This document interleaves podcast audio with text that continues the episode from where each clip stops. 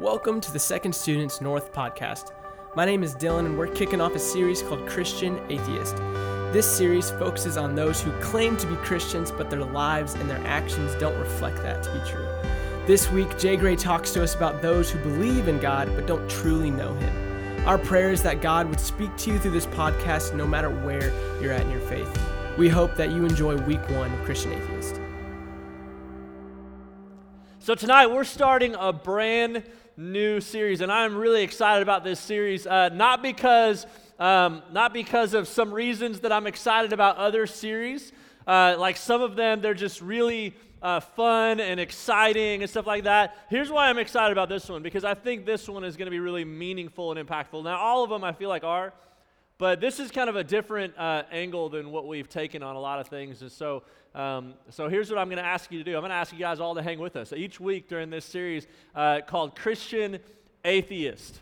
Christian Atheist. Now, in America, you may not know this, but in America, about three out of every four people say that they believe in God. And out of those, about seven out of ten people would say that Jesus, the real man Jesus, who lived about 2,000 years ago, and I, I, realize there's a couple people in this room who you might say, you know what, uh, you know, I'm not a Christian, I'm just an atheist. I understand that. If that's you today, uh, then we're glad you're here. Uh, I'm going to be talking probably to some other people tonight, uh, but I think there's still something for you. Um, so just just hang with us. But uh, seven out of ten people of those people would say that Jesus a real man who lived in history. There's no real debate uh, in any circles on whether Jesus lived. Uh, people who say he didn't just haven't actually looked at anything. Even atheists still know, uh, most uh, that are intelligent and actually study know that he, he existed.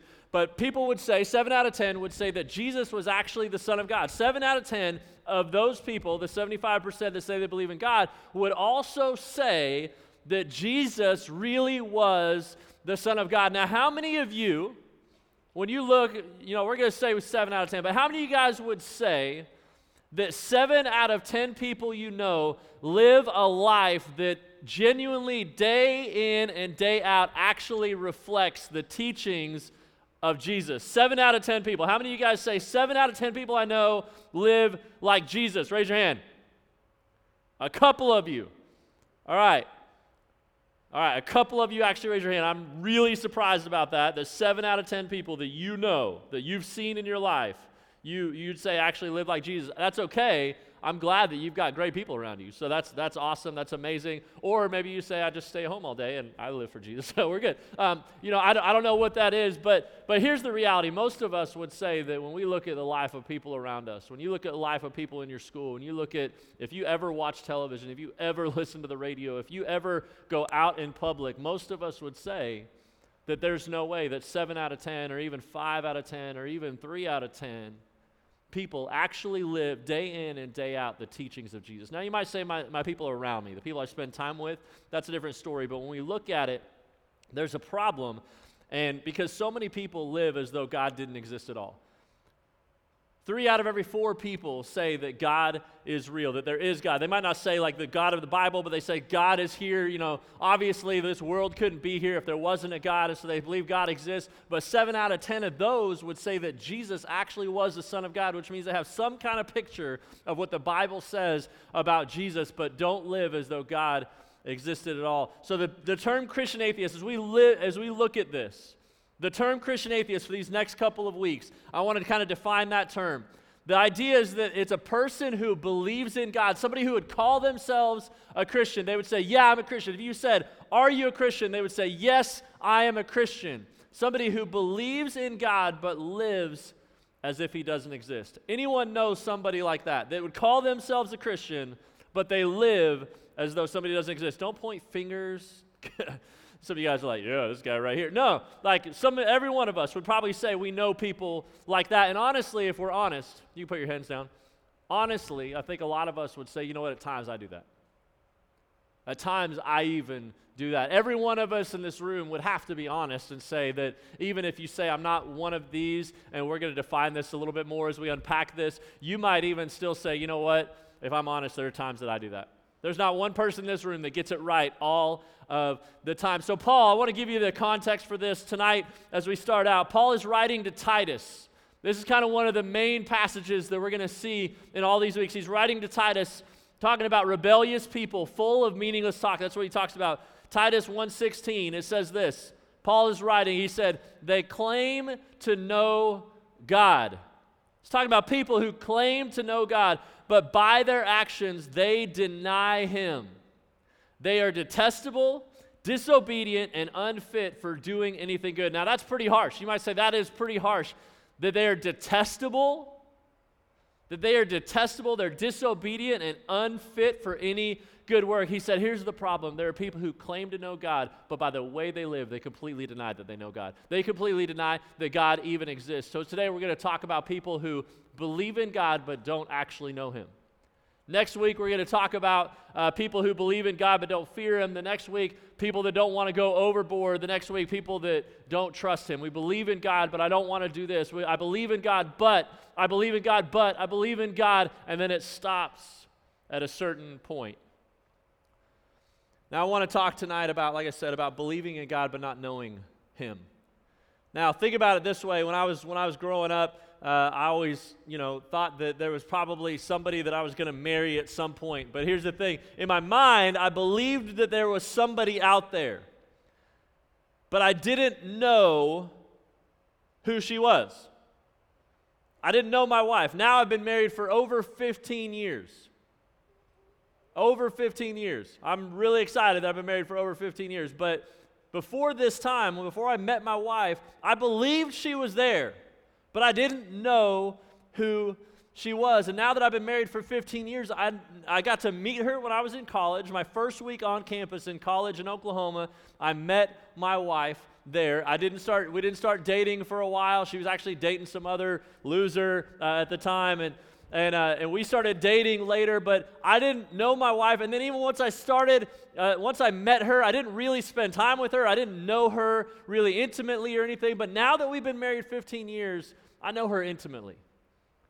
There's still a lot for me to learn, but here's the thing I know what she likes. I know what she doesn't like. I know what restaurants she likes. I know the places she likes to go. I know, uh, for the most part, the clothes she likes to wear. I shop uh, for presents and stuff for her, and most of the time I get it right. Sometimes I mess up, but like I like the I know some of those things. You want to know one of the things? Eight years into our marriage, we had like arguments and fights about different things, but one of them we always had was dishes. I hate doing the dishes. Anybody hate doing the dishes? Raise your hand if that's you. All right. Now let me ask another question. How many of you say, I would rather do the dishes than put the dishes away. How many of you guys would rather do dishes than put them away once they're clean? Exactly. So you're on the same boat as me. Well, most of you, okay? Here's the thing my wife hates putting away dishes. I hate doing dishes, but here's what would happen the dishes would pile up because I didn't want to do the dishes. And from her end, the dishes would pile up because she didn't want to unload the dishwasher. There was a day, eight years into our marriage, that she said, I, I, there was like dishes everywhere. I mean, they're spilling out on the counter. It's just gross. And, and I go, babe, will you please do the dishes? I, I can't do it. I just can't. I, I, I cannot do this. And she goes, she goes, I will do it. Will you please just unload the dishwasher? Just do that. If you'll just do that, I will do the dishes. And I go, Are you serious right now? And she goes, Yeah. I hate unloading the dishwasher. And I was like, Are you kidding me? And she goes, Yeah, that's why we always, that's why I never do dishes because the dish, I don't want to unload the dishwasher. And I was like, I don't want to do the dishes because I don't like doing the dishes. I would love to touch these clean dishes and put them away. I'd be happy to do that. I don't want to touch the nasty stuff that everybody's put their mouth on. That's so gross to me. I hate doing dishes. So, eight years into our marriage, I found out that the reason she didn't like doing the dishes is because she didn't want to unload the dishwasher. She found out the reason I didn't like to do it was because I was just grossed out by it. So, here's the deal eight years later, I'm still learning new things about her. 15 years later, I'm still learning new things about her because I know her intimately, but there's still more to know about her. And it's my job to get to know her because I'm in relationship with her. When I walk into a room, there could be a thousand women. I know which one's my wife. I could hear the voice of so many women in a room uh, because it's always women talking. No, I'm just kidding. That's not, that's not true. I can hear the voice of a lot of women. And here's the thing I can pick out the voice of my wife in a room. In a crowd of people, I can pick out her voice. I know what I know the way she thinks. I know what her voice sounds like. I even know the way she smells. She doesn't even wear perfume, but I I, I know like, and, and she smells good. Okay, I'm not saying like bad smell. All right. But like I, I know those things. I know details. You know, I know things about her face that other people probably would never know about her face because I've studied my wife. I love her. I want to know everything about her. I want to know more about her than anybody else on the face of this planet.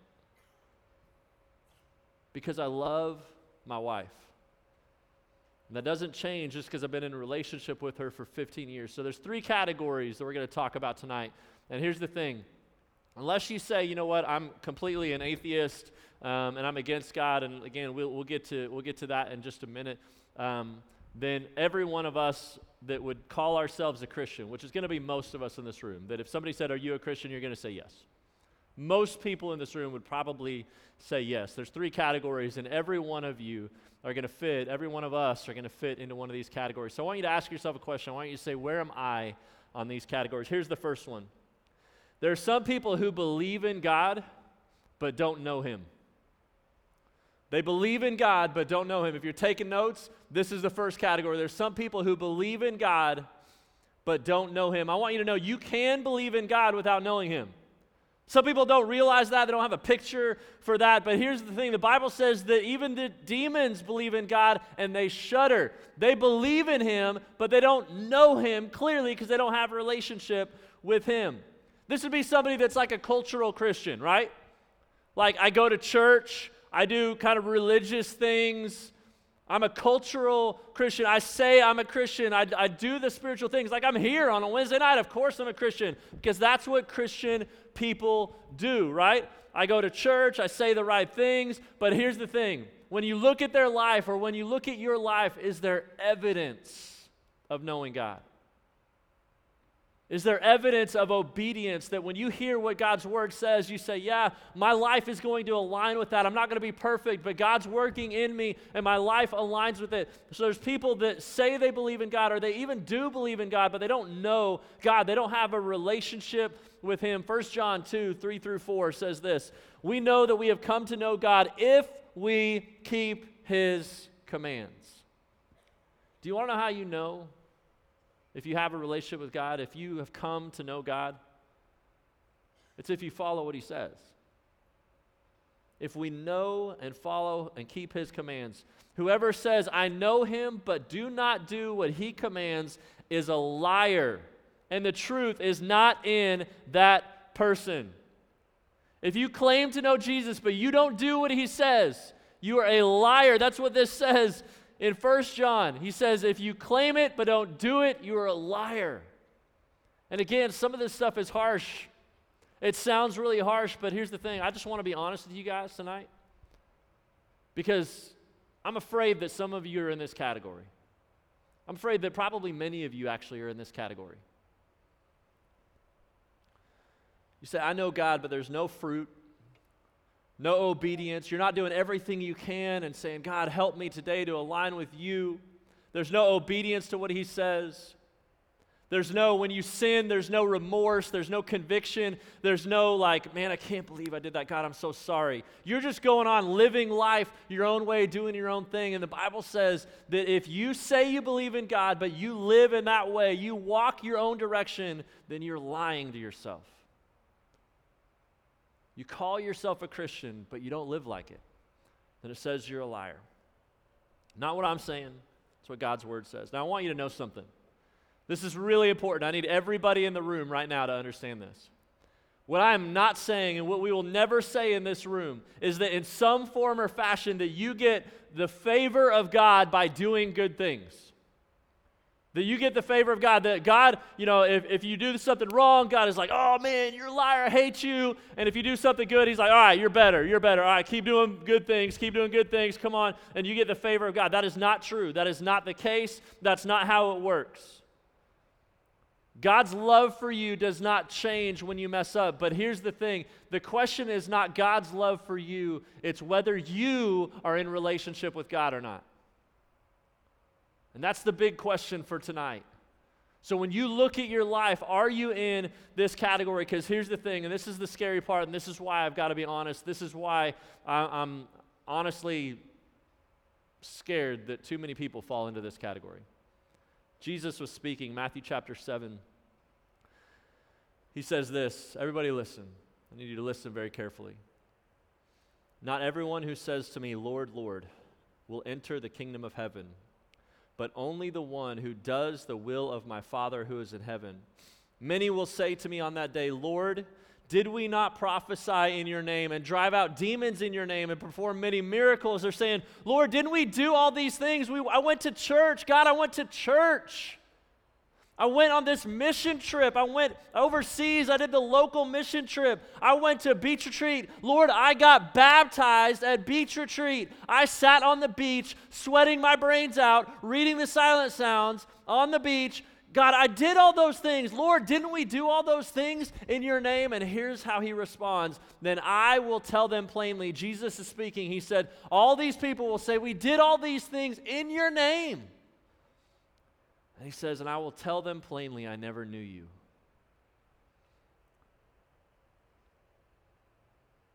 This is what I'm afraid of for a lot of people in this room.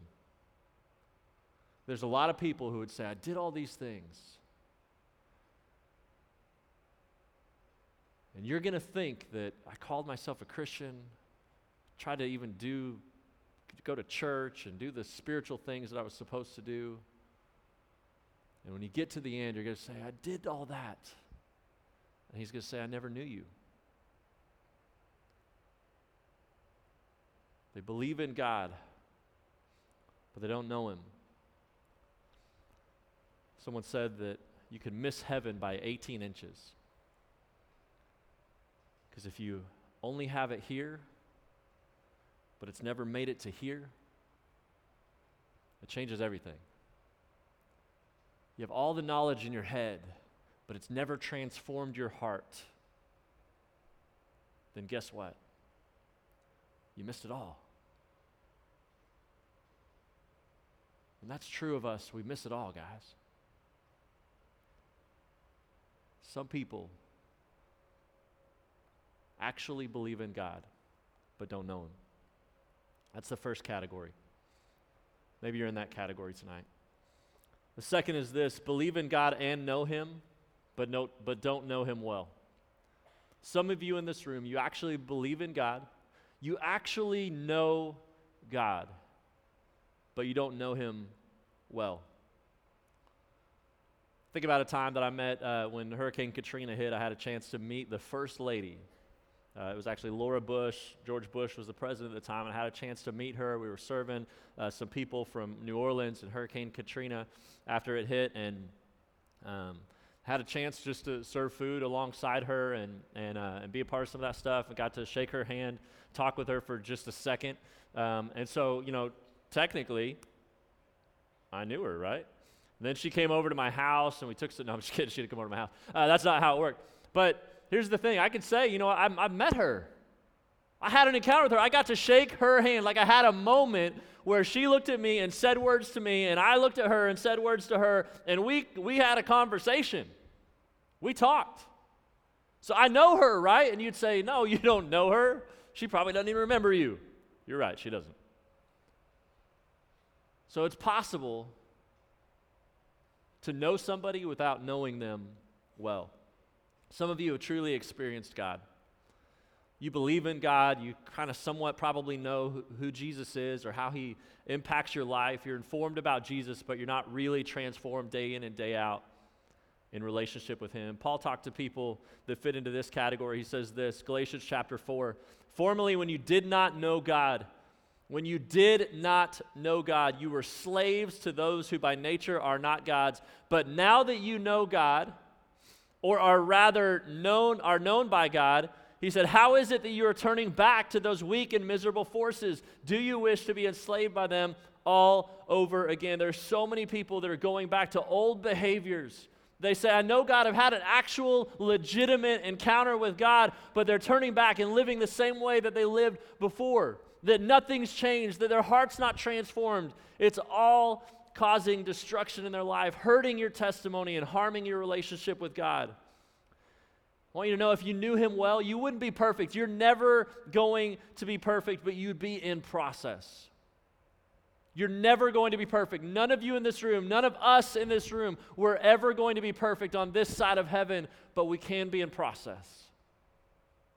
We can be in the process of allowing God to perfect us to make us more and more like Him. Not that we're ever going to obtain perfection, but we're going to be transformed to be more and more like Jesus. The big word in the Bible is a word sanctification or being sanctified. It means you're growing, it means you're changing, it means you're becoming more and more and more like Jesus day in and day out. There are so many people who believe in God, they know Him, but they don't know Him well. Is that you? The last one and I hope this is the one that every one of you are aiming for. I hope all of you are aiming for this one. People who, there are some people in this room who believe in God. You know Him intimately and you serve Him wholeheartedly. Now, I want to, I want to classify this for just a second because I think there's some of you who might say, yeah, that's totally me but I want to classify this. You would be the people that would say, you know what, I know what it means to be led by the Spirit. I know what it means to be tempted and to be moving the wrong direction, and conviction sets in. I can hear the Holy Spirit saying to my heart, yelling to my heart, don't go that way. It's empty if you go that way. Don't go that way. I have something better for you. And I know what it means to hear the conviction of the Holy Spirit and to turn quickly and say, you know what, I'm not going to go that way. God, I know you, and I know that that's empty, and I know that with you is fulfillment I'm going with you. There's some of you who know what that's like. There's some of you who know what it's like to start your day, to get on your knees and say, God, I want to give you my heart and my life again today. I give you all of who I am for your glory. I want to live for you today. There's some of you who you see the hand of God daily. There are some of you who you've experienced and you said, I don't even understand how this works, but before I wasn't even thinking about people, and all of a sudden, like, I'm thinking about people. I didn't really care about certain things, but now I'm praying for people that, that I have never prayed for before. I'm starting to see people for who they are, and I see people as valuable. And all those people that were on their own and off to the side, I never really cared about them, and all of a sudden I care about them. And you see God's hand in your life. You see that you're actively working, that you're actively walking with God, and He's actively working in your life. You're aware of His, of his presence everywhere you go. You know that you're on a team, you're a part of a crew, you're a part of a squad, you've got friends for a reason, and that reason is to help those people come to know Him. And you say, I'm living intimately with God, I, I'm serving Him wholeheartedly. And like I said, I'm trying to define this for you because for some of you, you would have said yes, but as I say these things, you're like, I don't feel that way. I don't have that conviction. I don't know what it's like to turn away from my sin and feel that, that sensitivity the Holy Spirit. I've never had a moment where God said, I need you to say this to that person because they need to hear it. I've never walked that closely with Him. I hope that this would be your aim, that you would believe, not, not just believe in God, but that you would know Him intimately and you would serve Him and pursue Him wholeheartedly that you would wake up in the morning and say, God, I need you today. It doesn't mean you have to get down on your knees for 30, 45 minutes, an hour, and say, God, uh, you know, I just cry out to my heart. You know, you don't have to do that. You can do that. And that's a great thing if you get to that point. Awesome, amazing, great for you. But it means you wake up in the morning, you start your day, and say, God, I need you today. I give you my life today. If that's all you say to start your day, there are so many of you in this room right now that if you woke up tomorrow and just did that, that would take you further in your relationship with God than you've ever gone before. God, I need you today. And then you live the day in that way and say, God, show me if there's somebody I need to see in my school today that I have been missing. Help me to see them and just say an encouraging word. Help me to be a light in my school. God, help me not to fall into temptation. God, I want to honor you with my life. So the words that come out of my mouth, God, help them be words that honor you. And God, if you show me something I need to say, help me to say it. God, if I'm starting to move the wrong direction, show me conviction so I can't go that direction. So I say, you know what? I feel the conviction of God in my heart, so I'm not going to go that way. I'm not going to do that stuff. I'm not going to do those things. I'm not going to put that in my body, put that in my mind, put that in my brain, as we talked about in our last series. If you would just start this way, it would change your life. So, which category are you in? Psalm 63, David describes this he says this He says, You, God, are my God. Not just God, you, God, are God. He says, You are my God. I earnestly seek you. I thirst for you. My whole being longs for you in a dry and parched land where there is no water. I have seen you in the sanctuary. I have beheld your power and your glory. In other words, I have personally experienced you. I'm not just hearing about you, I'm not just believing in you here. I'm seeing you in my heart and in my life. Says, I have seen you and beheld you. I didn't just hear about it, I've experienced it. Because of your love is better than life, my lips will glorify you. I will praise you as long as I live, and in your name I will lift up my hands. Worship becomes an overflow, and it's just the way we live. Guys, none of us in this room get it right all the time. But before you put yourself into this category, I want you to ask yourself is this true of me? And if you're not in this category, do you want to be? Would you say, Yeah, that's the desire of my heart? to be somebody, who doesn't just believe in God, but I know Him. I have a relationship with Him. I have an intimacy with Him. I'm trying to grow to know Him more. I'm trying to become more and more like Him, to push forward in my relationship with Him day in and day out, to walk in the Spirit, to even understand what that means to walk in the Spirit. That's my goal. That's my desire. And I'm starting my day each day like that because if you're not in this category, you can be. And it can start tonight. what you call God says a lot about your relationship with Him. When you talk about God with your friends, when you're saying things to your friends, you call him the man upstairs? Do you call him, you know, the big man? Do you call him the man up in heaven? Do you call him, you know, eight pounds, six ounce baby Jesus? I mean, what, what do you call him? When you look at Scripture, when Jesus said, when the disciples said, Jesus, teach us to pray, and he said, This is how you pray. And he said, Father in heaven, may your name be kept holy. He calls him Father. How do you know him? How do you know him? If you're praying right now, if you prayed, how would you address him? Would you say God in this distant, disconnected way? Would you say God in this way of honor and respect? Would you say Heavenly Father? And think of a father who loves you and's poured out his love on you. What kind of terms would you use? And when you use those terms, what do they actually mean? There's people in my life that call me daddy. It's because of a relationship I have with them, not just a relationship because I got my wife pregnant and she had children. It's a personal relationship that I have with my kids. Not just their father, I'm their daddy. I have a wife that I have a relationship with. Not just by because we stood and exchanged rings and did something like that. It's because day in and day out, I want to love my wife well. I get it wrong plenty of times, but I have a relationship. An intimate, close relationship. As you get to know him, you're going to see that your heart starts to break for things that's never broken for before. You begin to be generous. You begin to think about people, like I said, that you never have thought about before. You begin to care for, you see poor people, and all of us, you know, if you're ever sitting in a car and somebody's walking and they're holding a sign, too many people just sit there and look straight forward. Or if you're sitting in the back seat, you don't want to look at them because you might, you might feel weird if you look at them or they might expect something. But all of a sudden, you're starting to look at people and you're starting to care for them. You might say, you know what, I can't, I don't feel like I can hand them something right now, but God, will you help that person? And God, if you want me to do something right now, I'll do it. But God, I care about this person.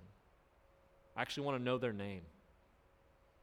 You start caring about people. You're quick to share your faith, quick to talk about things of God. You want to spend time in God's Word. You don't just think about it and think it's a great idea, but you say, you know what, I'm making sure I spend time in God's Word because I know how valuable it is. That's my source of daily life and encouragement. That's the direction, that's the playbook. I can't live life without a playbook.